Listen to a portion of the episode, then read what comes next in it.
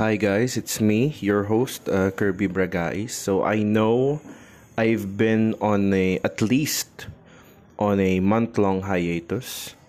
So it goes without saying I was really really busy and I was really um, just just trying to maintain everything because I'm re- I've really been suffering through a lot of problems lately. Some are actually I don't know. I don't know how the problems came to be. Pero as far as I know, ang dami-daming naging problema for the past month. No? So I didn't know what happened. Pero I, I think I handled them gracefully. I might have lost some things. But I, I at least I am sane. And I'm alive. I'm not sick. Probably just smoking a little bit more. But nonetheless, I'm I'm doing okay. So this episode, um, I uh, interviewed my longtime friend, former classmate when I was still taking up classical philosophy in San Carlos in Makati. Um, Loreto Lawrence Aguilar, who also has a podcast of his own. I will link that in the um, in the post that I'm going to make in the announcement that I'm going to make. So with that being said, um, kung kumusta naman yung buhay ko and um, well, everything's uh, doing fine. Everything's everyone else is doing fine. I'm doing fine. Um, I'm doing well. Um, good things might have happened. Um, um, I uh, well, um, a good thing that happened to me was um, um, I finally figured out how to handle um, everything with this pandemic. Uh, I uh, I might have uh, let loose some opportunities that came to me kasi it's really hard to get the requirements for for for the for that for that opportunity um, habang pandemic ngayon and I can't really make extra money right now kasi I'm saving up for something.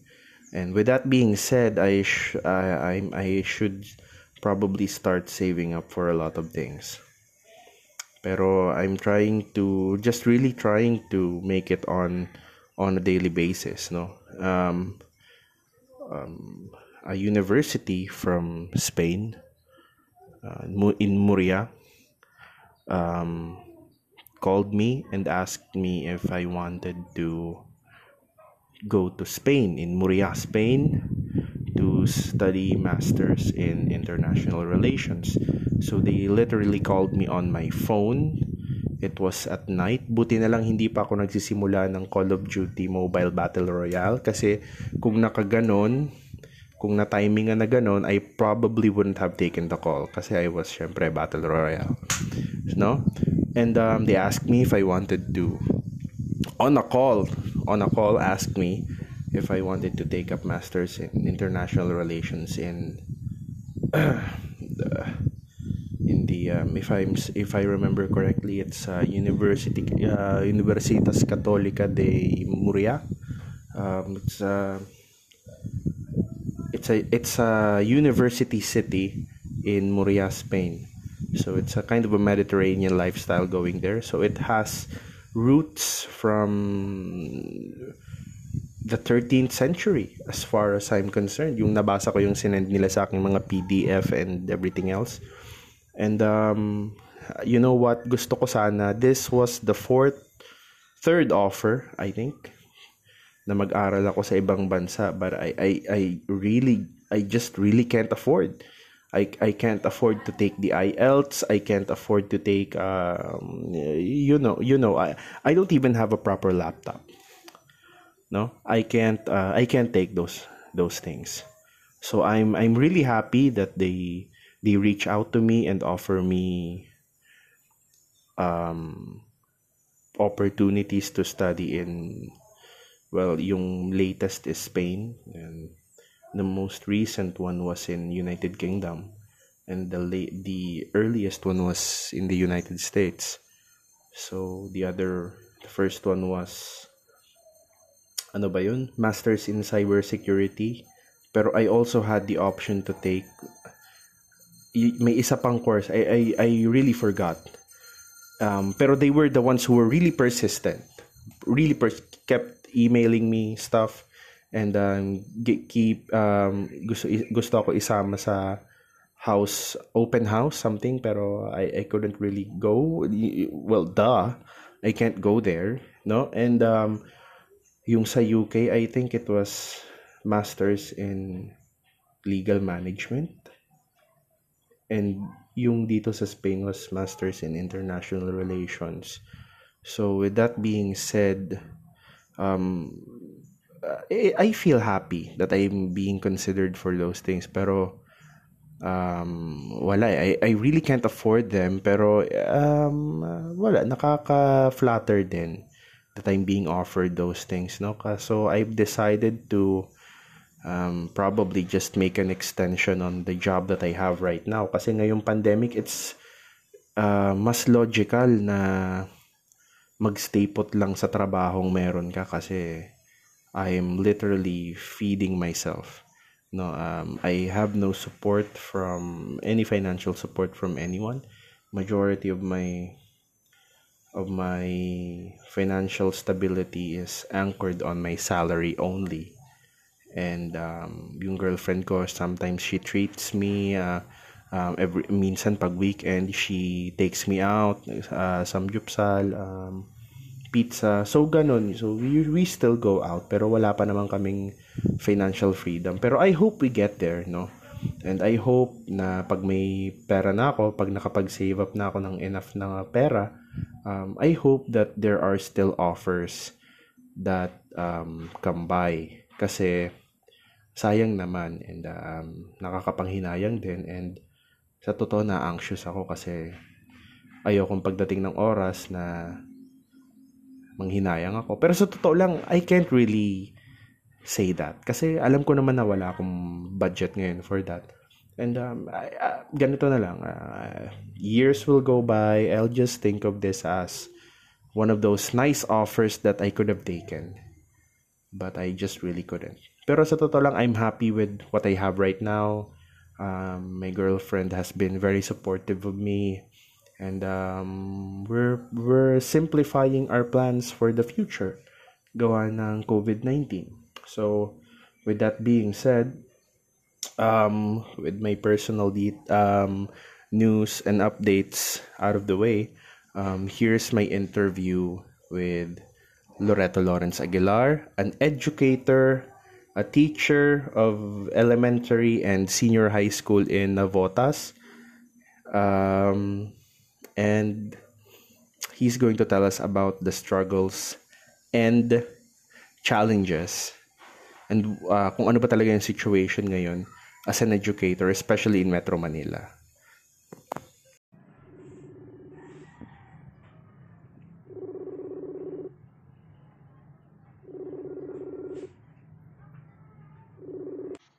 Hello, bro. Hello, bro. Ah, sige. Narinig mo ako? Nagsi-feedback lang ako, pero okay, okay lang. Oo, sige lang. Well, di ko naman alam yung ganyan. I actually can't hear those things on my part kasi ewan ko, hindi naman ako trained sa ganun. Pero anyway, I made this call para mangumusta since um, nasa province kasi ako, eh, wala akong idea kung ano yung nangyayari dyan sa NCR not to mention my parents live there. So, um, ayun. So, paano yun bro? Kumusta kayo dyan?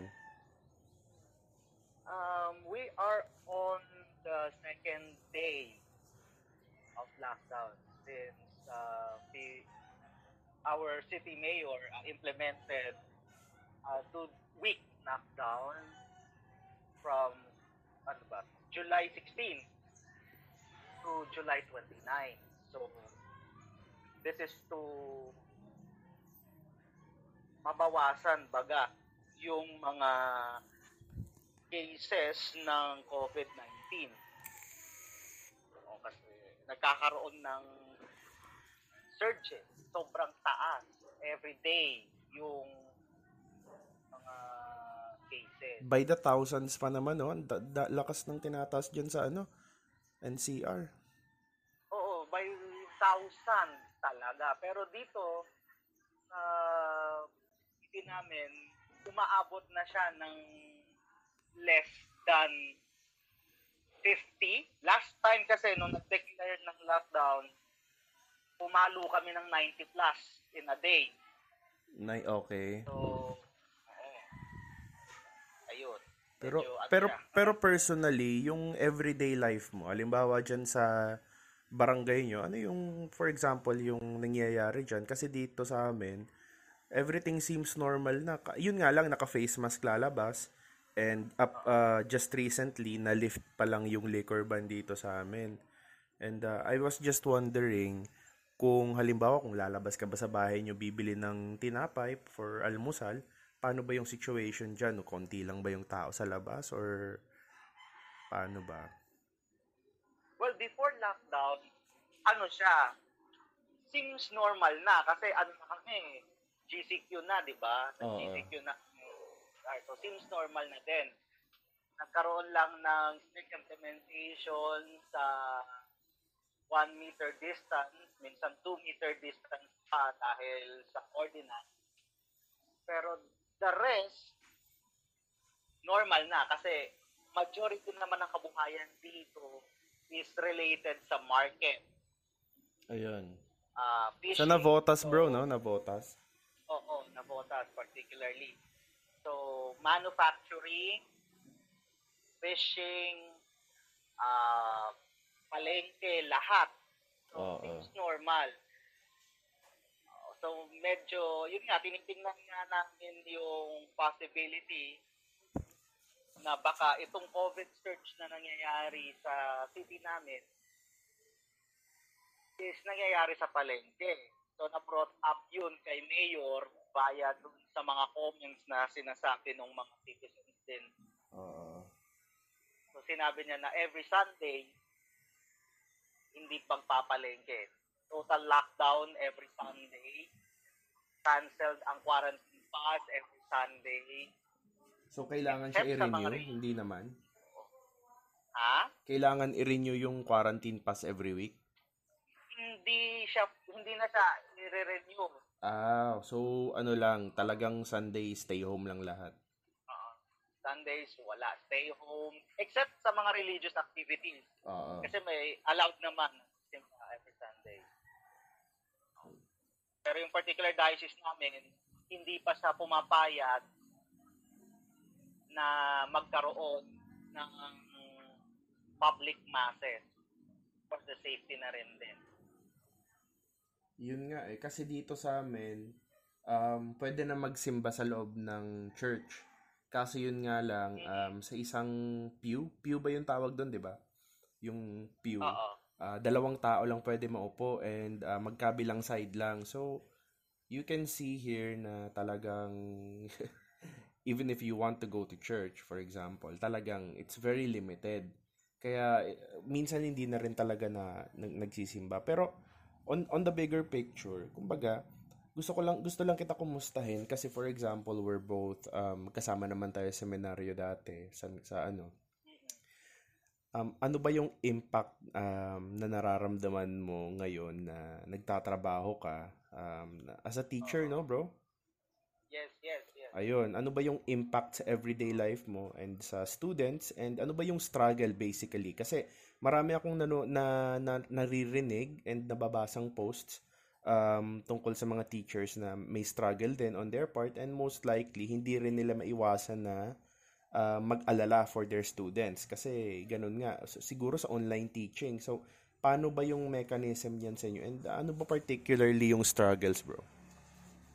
Well, first, um, umpisahan natin sa commute, no? Ayun, sa daily ayun. use of public transportation. Well, kung ikaw ay talagang naglalaro ng mga panabong nagagamba noong ah, mga panahon na tayo'y bata pa, para kaming ano, para kaming ganon sa loob ng jeep, ano. Ah, dagdag mo pa yung kung tayo ay laging nakatingala sa mga estante ng laruan sa mga kun- sa mga department store. Ganon yung itsura. We feel enclosed. Tapos ah nandun pa yung restriction na bawal kayo mag-usap kahit magkakilala kayo. Ganun. Then you wear face mask. Paano ba pag nagbibigay ka ng pamasahe? Baba, mag, magbibigay ka muna ng pamasahe bago pumasok si jeep or Um, kasi ako hindi ako sasakay sa terminal eh. Nasa gitna ako ng daan. di ah ayun, along the road. Along the way ako. Oo. So, pag sas sasakay ako, abot-abot pa din. Yung normal na abot, Okay. Oo. Wala Tapos- namang hazard daw doon, wala silang problema doon. wala siyang hazard kasi lahat kami obliged na magpakita sa driver ng alcohol. Ah, okay. Ganun, buti naman. Oo. Lahat kami magpapakita muna sa driver ng alcohol. Tapos aabot namin yung bayad. Tapos every time na magpapasa kami ng bayad, we use alcohol. Yes. Siyempre may mga taong nakakalimot sa ganun. Pero out of initiative na rin ng mga tao dahil natatakot sila eh. Naglalagay na lang din sila ng alcohol. Ay, so, paano yan? May, bawal pa rin lumabas yung 60 and above, tama ba? Ah, 60 and above, hindi pwedeng lumabas. Tapos, 20 and below, hindi pwedeng lumabas. So, medyo ano lang, delikado lang kasi yung mga usual na may hawak ng quarantine pass eh nasa 20 and below. Ayun. Oo, So, mga 18 something. so mahirap pa rin talaga mag-commute dyan, no? lalo na araw-araw. So, mahirap. August magsisimula yung klase sa inyo din, no? Tapos dagdag ko lang dun sa quarantine, ah, sa, ah, no, sa quarantine, sa commute. Oo. Ang masaya lang sa commute kasi, nakikita mo kami, nagiging stagnant kami, di ba? Mm-mm. Wala yung buhay na kwentuhan sa loob ng jeep kapag, unlike normal days. Pero, nandun yung ano eh, nandun yung eye contact, di ba? Oo. Hindi mo sabihing paabot po, tititigan mo na lang. Ganun pala dyan. Oo. Tititigan mo na lang. Pero pero buti na Pero lang hindi is- ka hindi ka nag sumasakay ng tren. Oh, hindi naman ako sumasakay ng tren. Oo. Hindi ko pa nasusubukan yung tren sa new normal. Nako.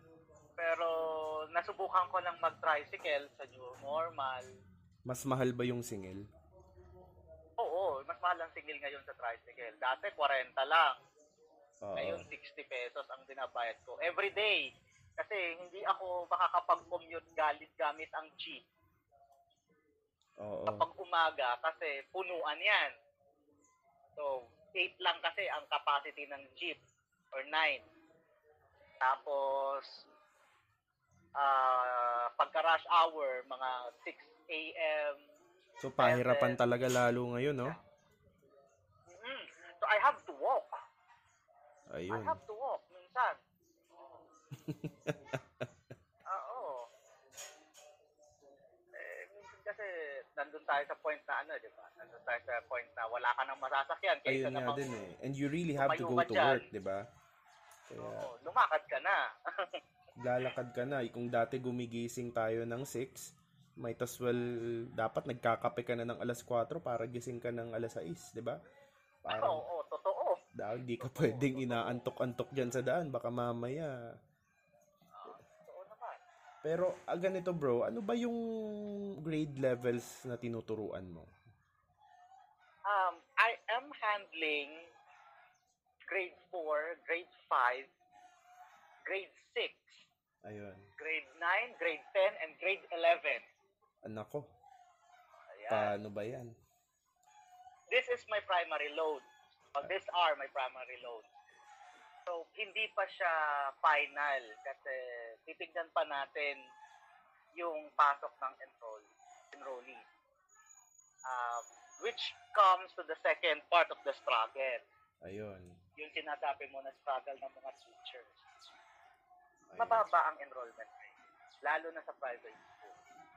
Totoo yung mga balita na yung ibang mga private school, dito na lang, sa city namin alone, na may nagsasarang eskwelahan. Ah, totoo talaga yun? May iba na- nagsasara talaga? Yes, may nagsasarang eskwelahan. at may period of uncertainty na sa mga eskwelahan. Kung magbubukas pa sila. Yes, kung magbubukas pa sila. So yung mga students nila, it's either they can't really afford to go to school or e- ibig sabihin magsa-stop sila, no? Or magta-transfer sa Oo. public. sa transfer sila. Oh, yes. So additional load sa public ulit.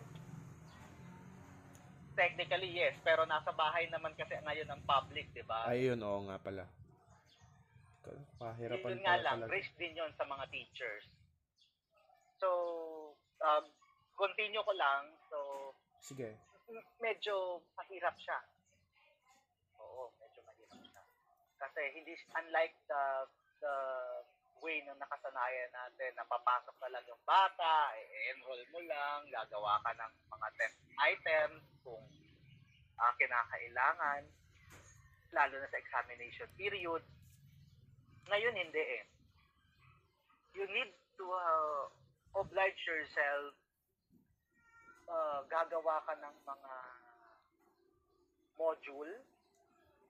Ito yung parang counterpart ng mga handouts natin nung college. Oo. Gagawa ka na nun para sa mga batang walang internet connection.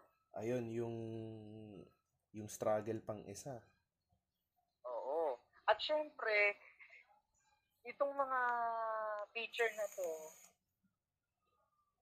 dahil yung iba matatanda na, Oo. sorry for the word, ano, nandun na sila sa advanced, Advanced na yung ano na. oo, advanced age na sila.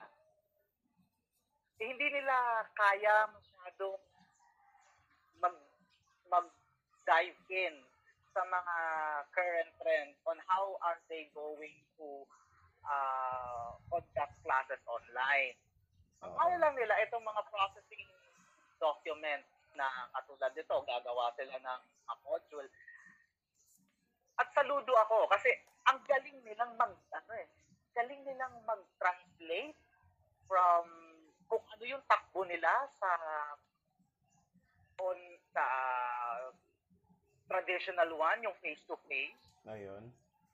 Tapos ang galing nilang mag-put into words. Saludo ako, grabe. Kumbaga, madadalian din talaga yung mga estudyante. Oo, magaling. Kasi kaya nilang pababawin ito yung mga idea na babasahin mo, kaya nilang pababawin pa eh. Pero yung mga part na, ito, yung mga medyo techy part, Oo. talagang explore eh. Ayun lang. Eh, paano? Literal na nag explore ano ba to? Paano ba to? Yung Ganun yung mga ganong question. Bakit siya nakakapag-continue? Yung laptop ko, etong screen pa din. Ayun nga. Yung mga ganong question. Speaking of laptop pala, provided din ba Oo. ng school yung, for example, kung walang laptop yung teacher, kasi most likely, minsan may mga laptop sa school, pero doon lang yon di mo pwede mauwi siguro. So, paano yung ganun? Um, yung mga teacher na siya, meron na lang talagang laptop na silang pro- personal, ano? Okay. But uh, at this moment transition, syempre yun muna yung ginagamit namin. Mm-mm. gagawa kami ng mga module, gagawa kami ng simulation ng mga online classes, mga test ng online classes. Laptop pa rin namin. Ayun. Pero the, the school is providing us and planning to have a stronger internet connection dun sa mismong school. Tapos gagamit kami ng mga desktop computers para mas mabilis yung processing ng data. So, ayun. So, ang setup bale, one computer, one desktop per room. Tapos, yung mga teachers pupunta na lang sa school. Tapos, doon na lang sila magko-conduct ng classes. Oo. So, Ah, so, provided naman. Provided naman. Kaso lahat tayo ngayon nasa transition period. ayun nga eh. So, Nagkakandahirap. So as an educator, ano yung sentiment mo sa situation ngayon? Kasi hindi natin may kakaila na there really are kumbaga struggles lalo na for example Oo. ay hindi ko alam kung may nakausap ka na bang magulang ng bata or kung ano so How do you deal with that? Well, sa akin, dahil hindi ko pa na, hindi ko pa makikilala yung advisory class ko this coming school year. Um, this is a challenge. Talagang challenge siya kasi yung mga magulang minsan, no, lalo na sa mga public posts ng Department of Education, Mm-mm. may mga nagsasabi na bakit ko ito compromise yung sarili ko at yung kalusugan ng anak ko just for this school year. Ayun. 'Di ba? Ang sa- nasasabi naman natin na education must and always 'di ba? Tuloy-tuloy 'yan. Mahirap din kasing mag-stop pero minsan walang option talaga yung iba eh. Oo. Lahat naman eh, no, 'di ba? Nagkaroon ng financial crisis, health crisis. Lahat, 'di ba? Pero mahirap lang kasi talaga on how to please. 'Di ba? Oo, how Itong to mga- please everybody. Oo. Mag-enroll kayo. Kasi hindi naman natin gagawin ito labas ng bahay. Hindi naman hindi naman kayo pupunta ng school. Pupunta yung mga magulang ninyo sa eskwelahan if papatawag dahil may ibibigay ang teacher na ah, supplemental activities. Ayun. Pero yung kalaban kasi, ito ang sinasabi nilang kalabang hindi nakikita. Yung COVID. Oo, yung COVID. At talagang, ano, ito yung mga gumugulo sa isipan nila. eh. So ano yung mga ram, yung yung mga possible problems na may encounter ng bata if uh, for example um, kung ibe-base natin sa financial capacity nila talagang sigurong hindi kaya mag makipagsabayan sa mga for example yung merong mga gamit ano ano yung for example they stop no so um, hindi natin alam kung kaya hanggang kailan to eh. So, at the very least, I think, this pandemic would last one year. So, we still have six months to go. Ano yung Yeah. magiging problema ng mga bata kung nag-stop sila and uh, ganun. So, paano yun? Pag nag-stop sila, ang mga bata, makaka-encounter sila na ah, tinatawag na parang gap. Oo, ga. Kasi hindi matutuloy yung kanilang pag-aaral na usually kasi yung mga lessons ng fourth quarter, bitin yan eh. Ang tuloy niyan, first quarter of the following year. So, pagka gano'n na nangyari, mag-stop sila ng one year, posibleng makalimutan na nila, And saka baka, posibleng baka uulit mawalan, na naman sila. Hindi na magtuloy-tuloy. So, it takes work both sa student saka sa teacher. ayun. So, dahil nga nagkakaroon tayo ng possible ah, academic stop sa hindi siya freeze eh. Stop talaga siya eh. Talagang Oo, yung iba hindi siya freeze naman, kasi ang alam natin ang term na freeze, di ba? At a certain point, mawawala yan. Ika nga matutunaw din yan. Oo. Hindi, ito talaga stop eh. Talagang Ang it's either dyan- hindi na nila magpatuloy yung pag-aaral kasi if they stop Mawawalan for, sila ng gana. mawawalan sila ng gana if they stop for so long kasi sabi nila hindi magtatrabaho na lang ako hindi maggaganito na lang tutulong na lang ako sa hanap buhay namin ng ganito ganyan di ba so ang laki ng challenge talaga so as ma- as uh, in the same manner ang laki din ng consequence halos Ang laki. Hindi pro sa private school. hindi halos proportionate yung yung risk sa ano sa consequence ng ganyan. Kasi for example nakita ko yung post ng if I'm not mistaken Ateneo de Davao. Nakita mo yung post nila na they they gave out iPads and yung iba choice nila kung ia-assume nila yung iPad na yun or ibabalik sa school Pero grabe ah, Yes. to be able to offer your students the option. 'Di ba? Yes. Grabe. So, al- ah, alam ko naman na hindi yun possible sa lahat kasi, 'di ba? They have the Ateneo branding, they have the backing and the financial support, pero not everyone is like that, no? Mapapa yun yung sinasabing sana all na lang talaga. Kasi Oo. iPad, biruin mo 'yan. Lalo na nga dito sa ano, yung mga case nga ng private school na nagsasara. Oo. Ah, nakikita natin na talagang nasa period sila ng uncertainty. So, pati yung teacher, For example. nila mawawalan din ng trabaho, no? Yes. For example, ako. Eto ah, this is my personal Oo, sige. um, personal experience ko lang. Meron akong nabalitaan na teacher from a private school. Okay. Nagsimula silang pabalikin sa eskwelahan second week ng June Okay, to so, prepare. lang. Okay. Okay, to prepare for the August 24 opening of classes. Ang nangyari, pagdating ng July 1, Oo. nagbaba ng letter sa kanila ng eskwelahan and pointing out na isa siya sa malilay off. Ayun. And this teacher uh, signed the contract may mga nanggugulo na pusa. Work from home. Ay, ka dito, dito ka. Dito na, dito, akit na.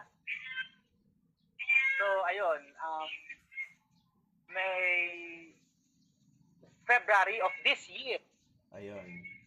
nag-sign siya ng contract. Then, to, uh, to a certain point in time, pagdating ng July, Lay off. mayroon siyang letter, lay off siya. Hanggang August 1 na lang. So, ah, ah, paano yun? So, mal, mal, malu, nalulungkot siya. Nalulungkot siya. Kasi hindi, hindi niya alam ang gagawin niya. Lalo na first time. Ah, first time niya din magturo. Oo, first time niya magturo. So, ayun, nandun sa kanya yung vigor, nandun sa kanya yung enthusiasm. Excited siya, dating August 24. Ang nangyari, hanggang August 1 na lang. Ay, mo, Magiging floating teacher siya. Ang floating teacher status kasi is, pag hindi ka pinapunta ng eskwelahan, wala kang, ayun. so parang no work, no pay. Oo, no work, no pay. Pero yung problema din kasi dito is that teacher is actually also a person that might also be supporting his or her own family. Kung wala pa man siyang sarili niyang pamilya, yung parents niya or yung household nila. So, what are the chances na makakahanap ulit siya ng employ- employment sa ibang school? ba? So, what are the chances? Baka hindi ibang school. Ibang word. Ah, ayo- ayun. So, um, ayun lang talaga. Di ba? Napakamasalimuot. Tal- the- these are Well, the I, things I'm na... laughing hin- this off. Di ba? Oo. Pero ang hirap talaga eh. Oo, nandun talaga siya. Uh, sa point na uncertain na nga yung school, uncertain din siya. Tapos kinabukasan, hindi pa niya alam kung yung kung may may offer pa sa kanya yung eskwelahan na ibang trabaho na pwede niyang gawin na school related. Example, clerical works. Eskwelahan, pag-aayos ng mga documents, pag-aayos ng ano-ano na related pa rin sa school. Kahit yun man lang, Ng- ang term namin dyan before is on call. on call. Pag di ka tinawagan, wala. No work, no pay. Yes. Risky din maghanap ng ibang trabaho kasi baka pag may work ka, natawagan ka. So you're really, really playing the waiting game. Yes. Alam mo yung unang balita na ng isang broadcasting company na lahat ng kanilang uh, employees sinuspend ang contract dahil nasa brink sila ng closure. Alam naman natin kung anong broadcasting company yun. Ganon ang status ngayon ng lahat ng sa private school. Nako. Iilan lang sa kanila ang magpo-pursue ng contract Not by their at choice, no? Not by... Yes, not by their choice. At karamihan sa kanila, suspended na ang contract. Ibig sabihin, you are now free to find another work in another school or technically a different work in another company. Once na matanggap ka doon, wala na tayong pag-uusapan, automatic terminated ang contract dito. Ganun na pala yun. Ganun siya. But So, meron din siyang, moment- ano, separation pay. Kasi, wala rin. ayun pa ang isang malabo. Kasi most of these teachers, mga baguhan, syempre gumastos din sila ng malaking pera bago makapagturo. Yung nag-exam pa sila, nag, ano, di ba? Tapos to, Ay, ito pa nga, yung mga exams na yun, nagpo-postpone na. yun nga, civil service, kung ano-ano pa, board exams. RC board exam. Ako, mahirap talaga. Technically, ako, I was scheduled, di ba? I, I am originally scheduled March 2020 for board exam for teachers. And it was postponed. Yan lang. It was moved to September. Here comes September. Naku, Pagdating parang, na sa September, dahil nagbukas ang PRC ng registration for September 2020 uh, board examination for teachers, mukhang malabo ito pagdating sa crowd control dahil sa quarantine. ayun nga din. Saka, biglang, biglang tataas yung spike dyan ng pag-commute. Saka, ano, saka, Oo. it's really hard, no? Now that- Imagine mo ba, from 6 a.m. to 6 p.m. kami mag exam tapos may curfew pa. May curfew pa ng alas 8. Yan lang. Baka matu- makitulog muna tayo doon sa ano. Kung kanino. Ah, but ay kung kaninong malapit ang bahay. Ayun lang. But ano, eh, aside from, di ba, kasi masyado tayong, ano na yun eh, masyado tayong negative na eh. Oo. Isa lang yung nakikita ko ngayong positive na yun. Ano? Yung value ng work. Yung dignity ng workers. Okay. Sige, explore natin yan. Oh, di ba? Learn natin to. So, for example, di ba nabawasan? For example, if a school has a, has a number of, sabihin nating 50 teachers. Just for Okay. the for the sake of the argument, 50 teachers kunwari. Nag-lay off sila ng sabihing 30. Realistic ba yung sinasabi kong 30? Ganun karami yung nilay off. Yes, Okay. realistic ang kasi. So natanggalan sila Actually, ng tanggalan sila ng let's say 70% ng teachers. Eh di ibig Hmm. sabihin nadagdagan yung workload ng natitira. Yes. So the question is with the additional workload, nadagdagan rin ba yung sahod nila? That's questionable. Questionable na tayo. One, one, one word answer. Questionable. Yan lang. Bakit? Um, nag-lay off ako ng teacher, for example. Ako yung school principal. mm Nag-lay off ako ng teacher.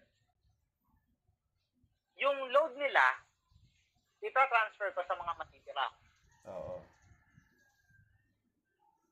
Halimbawa ako, kung malilay off ako,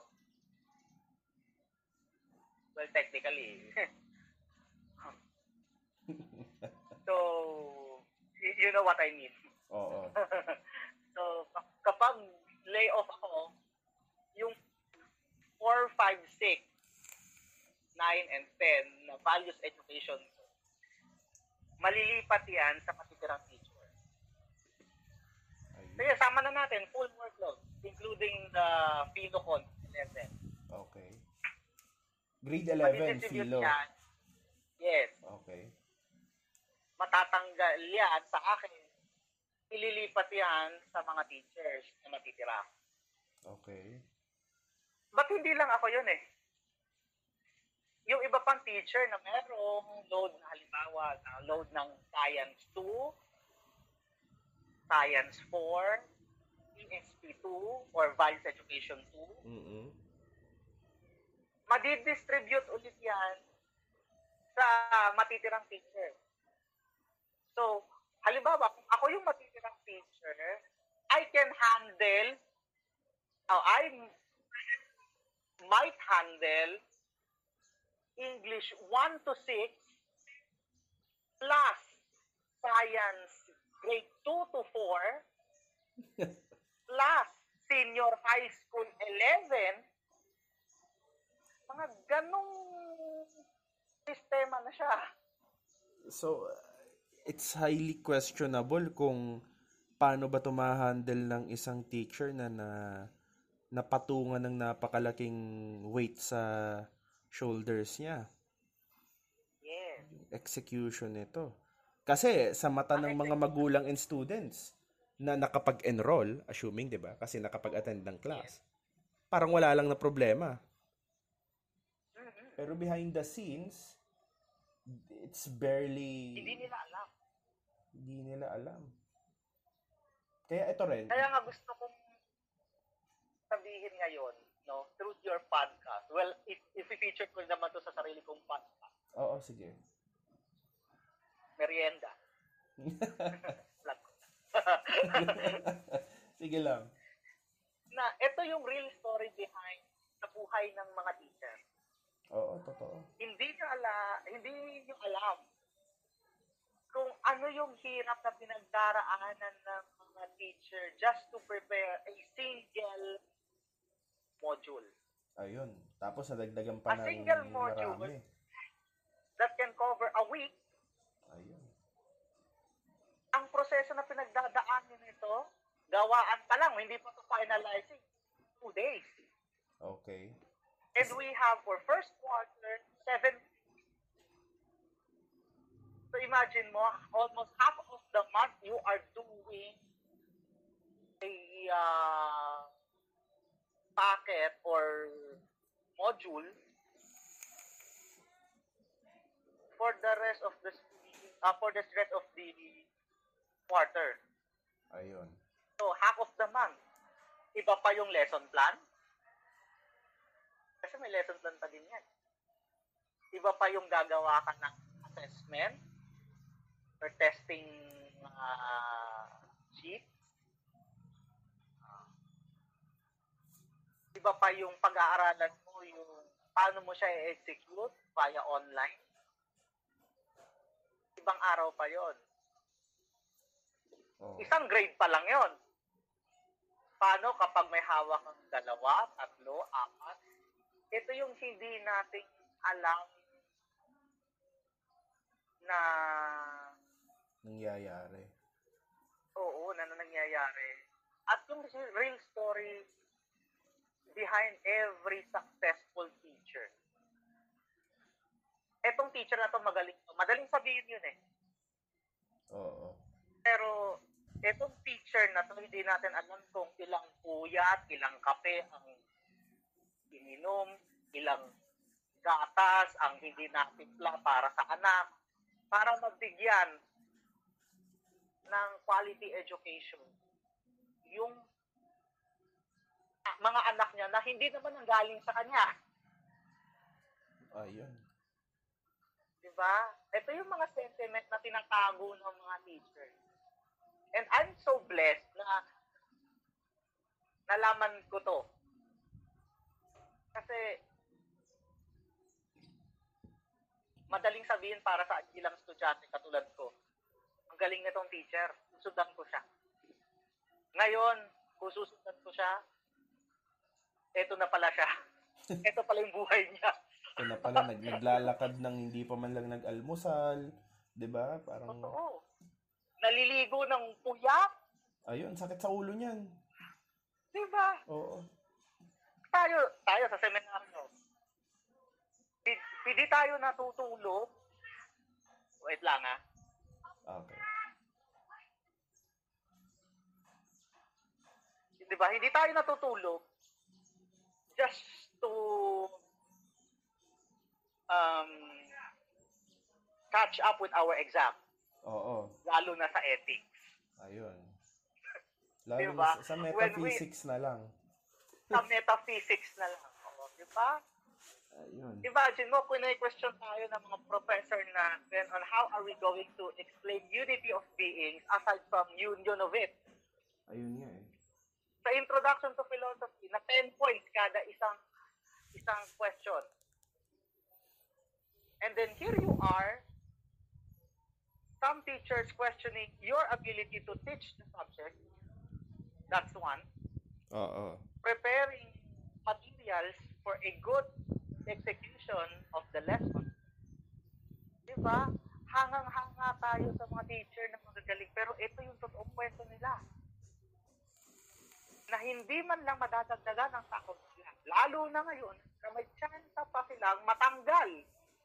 So yung pala sa pag natatanggal, it doesn't matter kung ilang taon ka nang nagtuturo sa school. In this situation, yes. Ayun lang. Wala palang tenure tenure ngayon. Wa- Walang tenure, tenure. Ayun lang. parang sinasabi natin, di ba, ng ah, pagkatapos ng probation period na under contract ka, magiging regular teacher ka. But yung regular position mo na, no, pumasok itong pandemic na to, naging contractual ka bigla. Ayun. Ayun na nga In a kasi jiffy. in, in a Kagabi, jiffy. regular ka. Pagising mo, bigla kang contractual. And, And I then here comes another month, lay off. you're laid off. Ayun lang.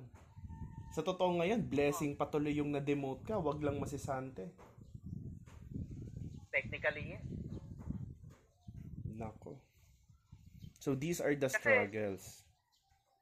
these are the struggles. Iba pa yung iba pa yung toxicity, di ba, ng environment. Wala pa dyan yung personal din na problema ng teacher sa bahay din. Oo. Oo. Iba pa yung pressing pressing issues na makakaapekto sa pagtuturo mo. Like the instruction from the admin, number one, from the education department of the republic, sa mga bagong bata Mga bagong na batas. posibleng ma-question ang way ng pagtuturo mo. Ayun. Yung. Securities. Yan. Pero ang pinakamalaking problema talaga ngayon is technically job security. Hindi hindi pa nga na-factor in dito yung chances na magkasakit din yung educator. 'Di ba? Yes. Kasi paano kung magkasakit 'yan? Edi ilipat na naman sa iba. 'Di ba? Pag kami nagkasakit, lahat quarantine. Ayan lang. Eh hindi Yun ang lang rule. Ang rule sa school namin ngayon, ah, pag may nilagnat sa inyo, lahat kayo quarantine. Oo, kasi hindi mo na malalaman eh. Oo. Ang masama nito, paano quarantine ang gagawin? Eh, uuwi din kami sa amin eh. you know, this is the real story behind. No? Eh, eh, I'm sorry, but I'm doing the interview no holds barred. Okay lang. Okay lang. This is what I like. This is the flavor that I like. Yes. Ako, totoong tao lang din ako eh. Ayoko ng plastikan. totoo na ito yung maganda dito kasi I'm asking questions and you're really answering with everything that you have. Kaya kasi sa totoo lang Brad, um, hindi lang ako yung nagwo-wonder. A lot of people are trying to wonder kasi um, even the college level, yung iba nga may mga kilala ako um, maglilipat na ng school, uh, yung iba hindi na talaga papasok. Well, hindi na daw talaga mag enroll Kasi nung nakaraan, enrollment sa UST. Hindi na nag-enroll yung iba. Kasi sa totoo and and then I Ah, have UST Gaspi? Oo. Okay. And then ah, may mga friend ako sa Facebook na mga teachers and professors doon. And nag my day sila na na Goodbye. aalis na. And I think it was on their own decision. Kasi nakangiti sila sa my day. Kasi feeling Well, ko, you have this, um, you have this na, cover na lang natin lahat. Kahit masakit, ngingiti na lang. Ah, ayun nga eh. eh, um, Ako nga ganito eh. Um, pinangangambahan ko pa rin what will happen to me on August 1st. ayun, ingat ka. Iingat ka. Oo. What will happen to me on August 1st. Kasi, isa ako sa mga nabigyan ng letter na ending on July 31. Pero kailangan mo pa rin pumunta. I have to. Alam mo naman, di ba, may pa uh, review sa akin din ng mga uh, seminary formators natin. Alam na alam naman natin na I'll have this passion to learn philosophy and to teach philosophy. Oo. Just like you.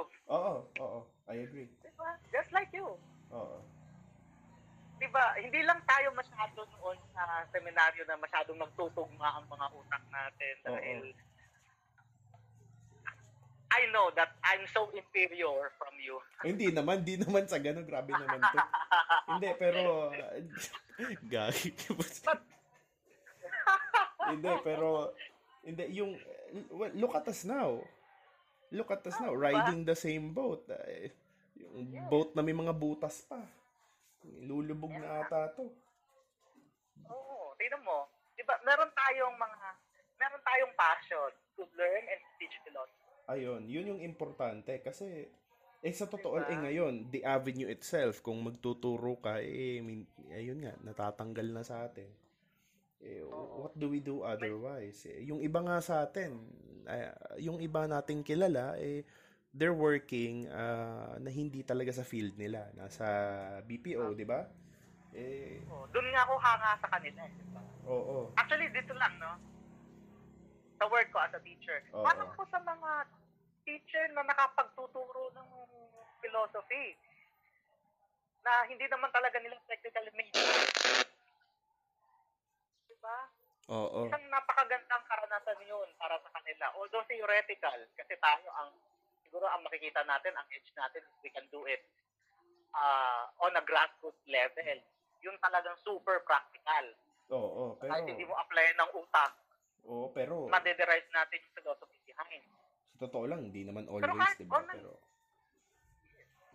Pero kahit on, only on the theoretical level lang sila, pag naturo nila yun, ako believe dun. Bilang graduate, oo. at major ng philosophy, Ayun. believe ako dun. Ang taas ng tingin ko, technically. Oo, kasi they're able to do things na they weren't trained to do. 'Di ba? Kaya, Yes. Oo. alam mo, sa, Malungkot nga lang kasi, andun nga, syempre, common tao naman tayo, di ba? oo, talagang, May mga bagay talaga na natin iiwasan, like insecurity. ayun lang. Pero, Syempre, ikaw ba naman, di ba? Halimbawa, hindi ka, hindi ka, I'm exposing this for the sake of the, ano, di ba? oo, For the sake of the interview. sige, sige. E- experience insecurity ka na matagal mong hinawakan Oo, itong subject na to. And then, here comes a legit one. And then, tre- matretreten ka kasi may kaya siyang ituro na hindi mo pa na ituturo before. mm Pero syempre, bilang academic, di ba, bilang academic personnel, kayo pareho, may mga academic ah, freedom tayong sinatawag. oo, Kung anong turo mo, turo mo. Ang turo ko, turo ko. And ito yung nag, mas madalas nating nag-focus ng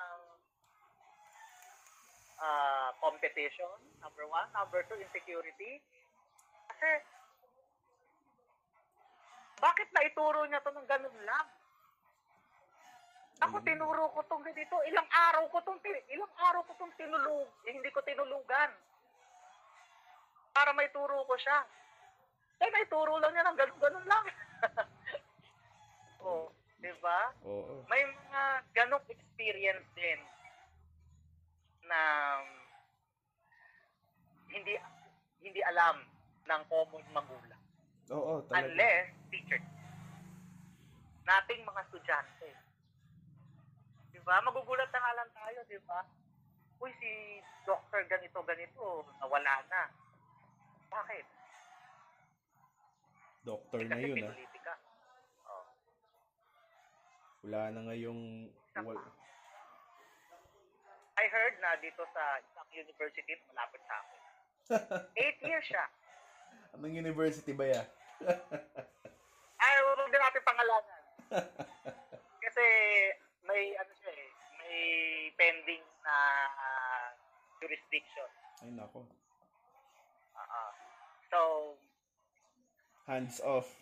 eh, ah, hands off muna tayo. Pero, itong position niya, highest position, Ah, oh, okay. Administrative. highest, ay, an, administrative. Oo. Sige, bigay natin yung position. Dean. ayun. Dean ng isang college. Ayan, college. Maniniwala ka ba itong dean ng college na to ay under contract? At itong university na to ay state university. Ah, State University. Yes. I was under the impression na private. O, di ba? State university, ang dean mo, Pwede ba yan sa, sa State University ang ang yun administrative nga, di ba? ano? Yun nga din ang pinagtataka ko eh. Hindi ko alam. Hindi ko rin alam. Pero, di ba, nagsusulong nga tayo ng endo sa government. Oo. No endo, no endo. Ibang endo ata But- yung napunta dyan. So, pero yun nga, ito nga masakit na to. He hold the position for 8 years. Mm-mm. He holds the position for 8 years. Under contract, and now, he resigned. Ngayong pandemic Actually, lang hindi yan? siya resigned. Yes, during pandemic. Okay. Ang bali-balita, maliban sa expired na ang kanyang kontrata, Okay. this is a this is a 100% gossip. Okay. Pinulitika daw. Minsan, gossips are true. Kaya, Yes, half true. mm Pinulitika daw siya. This person is a PhD holder and an EDD holder. Doctor of Education, Doctor of Philosophy. you And can't here- here get you you come. can't get any higher than that. Dalawa na. Yes. Imagine mo yung isang philo professor natin, apa, PhD. Oo nga pala. Nanganganib ba yun? Nanganganib yun. Remember, di ba? Oo nga eh. Speaking of, Tinuturo speaking niya. of ano, Sinis ko pa kayo sa kwarto nyo. Akala ko babae yung magsasalita. ay nako, Hindi pala. parang kinakabahan ako doon. Hindi, Wala. pero, Hindi kaya hindi ko na pinapangalanan. pero paano ba yan? Paano ba yan? Kasi ngayon napaisip ako, paano ka balikan natin yung sa seminaryo, yung mga ganyan. Yung mga sabihin nating boarding schools, no? Technically. Hmm. Yes. Paano ba magpapatuloy yung pag-aaral nila? Paano ba yan ngayon? Sa, sa isang seminaryo, isang all-girl, all-boy, kung ano man yan. Well, kami co-ed kami. So, my boys, my girls. Hindi, so I, I, I was asking kung halimbawa sa seminaryo ngayon, hindi ba sila babalik? Hindi. Meron ako sa promotional video ng pinanggalingan nating seminar. May ano? Online. Full online class sila. Pwede ba yun? Yes. So, na-disregard nila Pwede yung... Na-disregard nila yung... Di ba may four pillars kasi yan? So, isang pillar na lang. Naku, magko-collapse Academic na. na lang. Oo. Pwede, so, ganun. eh, ganun it's- pala. So, mag, mag-online class sila sa... Makikisali ba sila sa uni- ibang university? Hindi. Online class sila. Di ba? Sariling entity naman ng seminaryo, di ba? Oo. So, own faculty, own student. So, ganun. May sarili silang pamamalakad. And I think they are promoting Online. online talaga. Full online. Kasi alam mo naman yung mga ano natin, di ba? Mga professor natin. Oo. Isa kasing tanda ng Oscars, di ba? Isa nga daw, naturuan niya pa si ano eh, ni, yung ni, si Nino eh. Naturuan pa niya si Chris Aquino, di ba? Ewan ko na lang. Naturuan, naturuan pa niya ang kardinal. Magbibigay lang daw siya ng uno sa Diyos. Eh, hindi niya naman estudyante yung Diyos. Yes, we're on the same page. Tatandaan ko pa yun. Uh, di ba? Tapos maglakad, nakasteleto, di ba? Hmm, Hindi na sa Guadalupe, magsisteleto ka sa Guadalupe, good luck. Nako. Kaya nga. Uh, yan yung isa, inaabangan lang natin yung kotse, di ba? Ayoko nun, ng sakit sa ulo. Kung nandyan na yung taxi, may pasok. Kung wala, edi wala. Oo. May nabalitaan mo ba? yung taxi. Natawa ako sa taxi. eh, totoo naman kasi, di ba, rinerent niya ata yung taxi ng isang buong araw. Kaya, Oo. Pero naalala mo ba itong ano? Nueva Ecija? Sa Nueva Ecija siya umuwi, no? Oo. Naku, mahal nun. Sa bagay, pero baka malaki na yung sweldo. Ano na siya? Paris priest na siya. Oo. Oo. Friend ba kayo sa FB? Um, Eh, kung hindi, ibibigay ko sa iyo yung profile niya. sige, ibigay mo sa akin sa messenger. Oo. Pero anyway, um, bro, alam mo naman kasi tumawag ako sa iyo ngayon. It was really unexpected kasi sabi ko, um, it's a weekend. Sabi ko, mat- try ko kaya matulog mag, mag, magdamag. Sabi ko, makabawi man lang sa ano. Pero sabi ko, mag-iisang buwan na pala kung walang update dito sa podcast. So may nag-chat na rin sa akin. Sabi ko, uh, let's let's give it a Galing nga go. sa'yo, may nagchat-chat. Hindi naman kasi yung mga classmate ko lang din naman dati, mga tropa lang. Nakikinig. Oo. Akin nga, ako nga din eh. Encourage ako ng mga dati kong mga classmates na ituloy itong podcast there. Oo, tuloy mo bro. Kasi kahit walang makinig, palipas oras lang din, di ba? Sa akin eh, hindi ko alam kung... Luwag-luwag sa mga ano.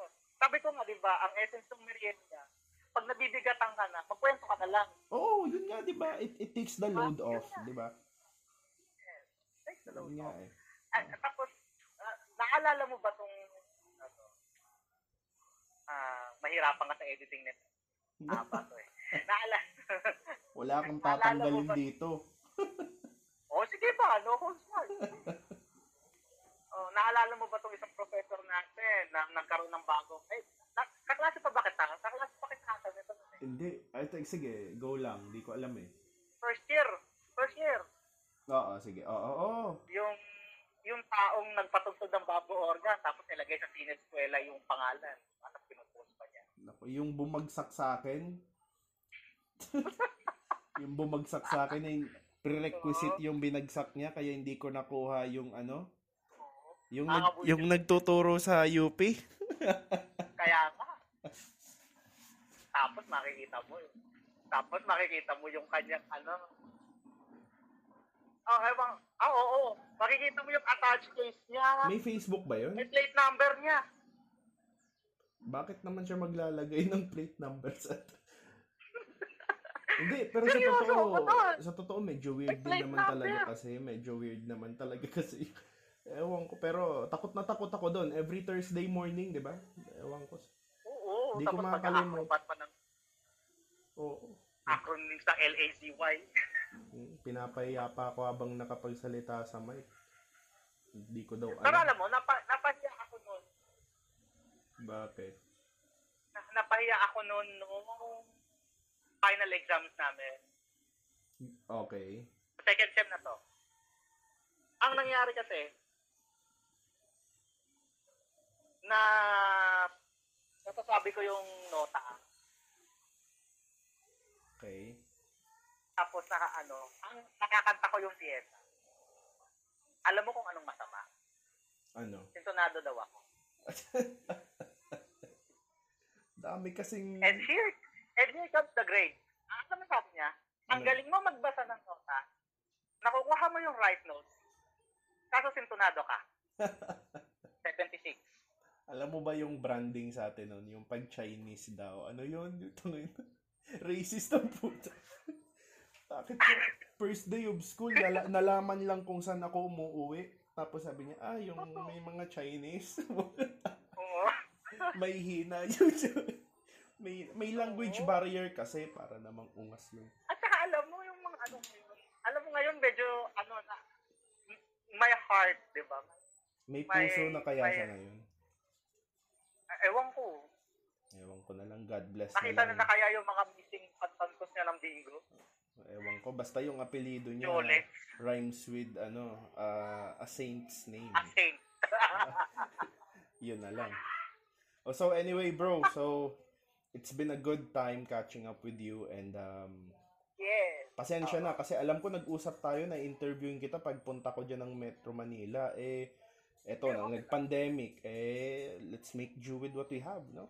So Eh, pero baka may tanong ka pa tungkol sa mga struggles. Napakarami tayo. mag magse-second part tayo. Oy, sige. Sige, Aabangan ko yan. I'll throw you more questions. Yes.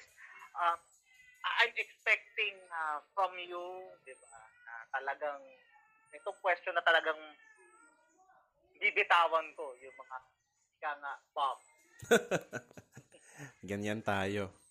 So anyway, sige bro, parang kakain na kayo dyan ng tanghalian. Nako, join us. Join us. Sa merienda na lang. Ah, sa merienda na lang. O sige bro, it, it's, it's been nice catching up. Thank you. Oo. Thank you, Loreto. Thank you. oh, thank you, thank you. Have a nice day. You too, bro. Okay, thank you. Thank you.